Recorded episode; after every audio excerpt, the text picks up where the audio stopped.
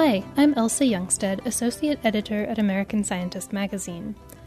In our Pizza Lunch podcasts, we interview scientists who give lunchtime lectures at our headquarters in North Carolina.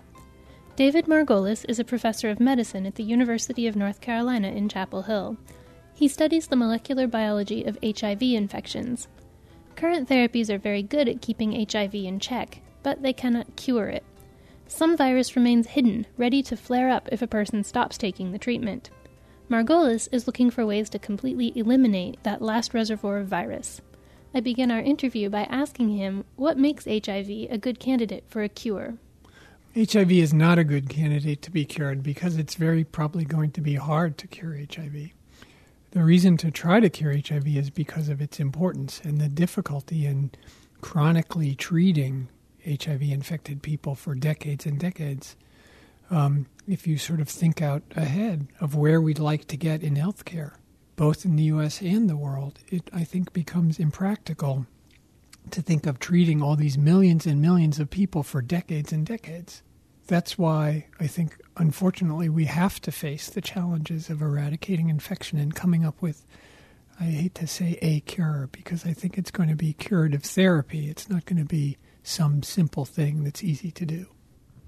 So, could I just ask you to clarify what do you mean by curative therapy as something distinct from a cure? Well, we talk about HIV therapy now as a pill, but it's not really a pill. It's a combination chemotherapy that took um, 10 years to develop and a few years after that to really get to its present state of, I wouldn't say perfection, but near perfection.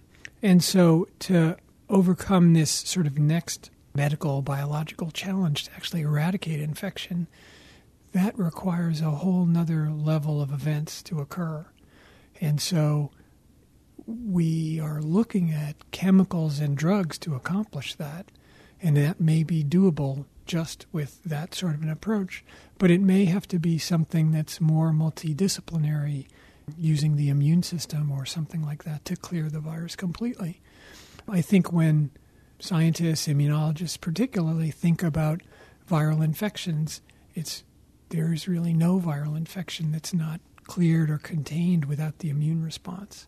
So I think it's most likely that we'll end up with some sort of multi pronged approach.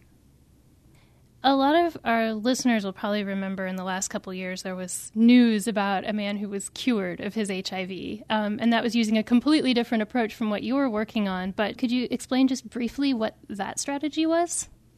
Well, I think it was not really a strategy. A lot of things happened to that patient, and in the end, he appears to have been cured, as far as we can tell, and pretty extensive evaluations have been done of all the many interventions that he had to treat his cancer, we don't know which combination of them led eventually to his having no HIV detectable in him.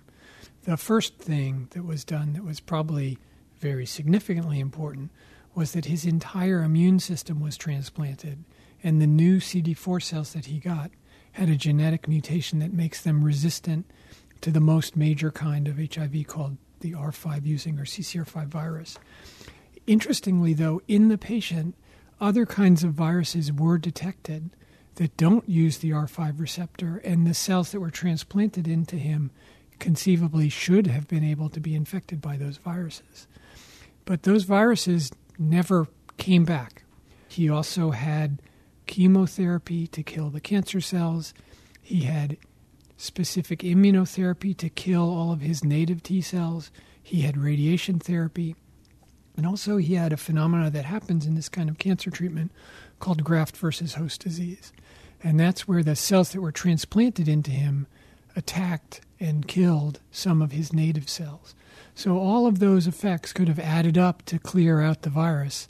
And actually, people are trying to redo this experiment in different ways.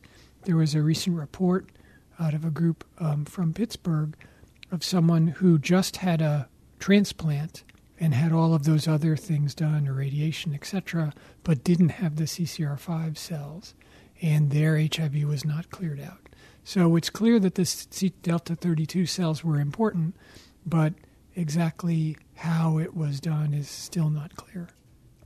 So, the approach that you're working on then involves flushing resting or quiescent HIV out of hiding. The idea of activating quiet virus to someone who's not used to working with viruses sounds a little counterintuitive. What inspired that approach?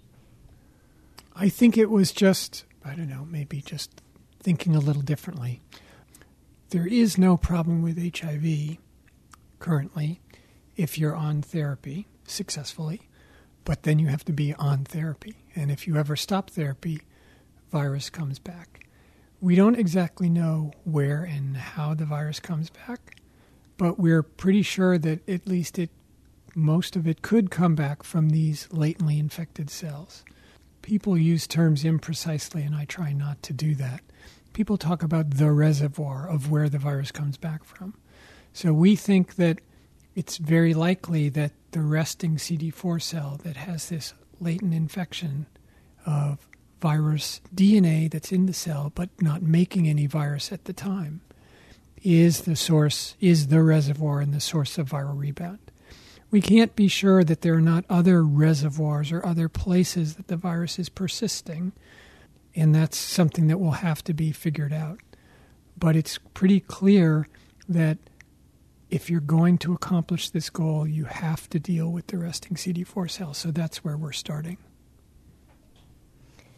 So, can you explain what is your approach then for flushing the virus out and getting it to come out of hiding in these CD4 cells?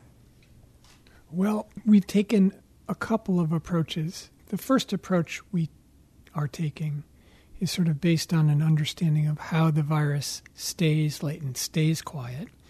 And by understanding the mechanisms that allow the virus to stay quiet, if we target those mechanisms and basically remove the brakes, the virus will get going on its own.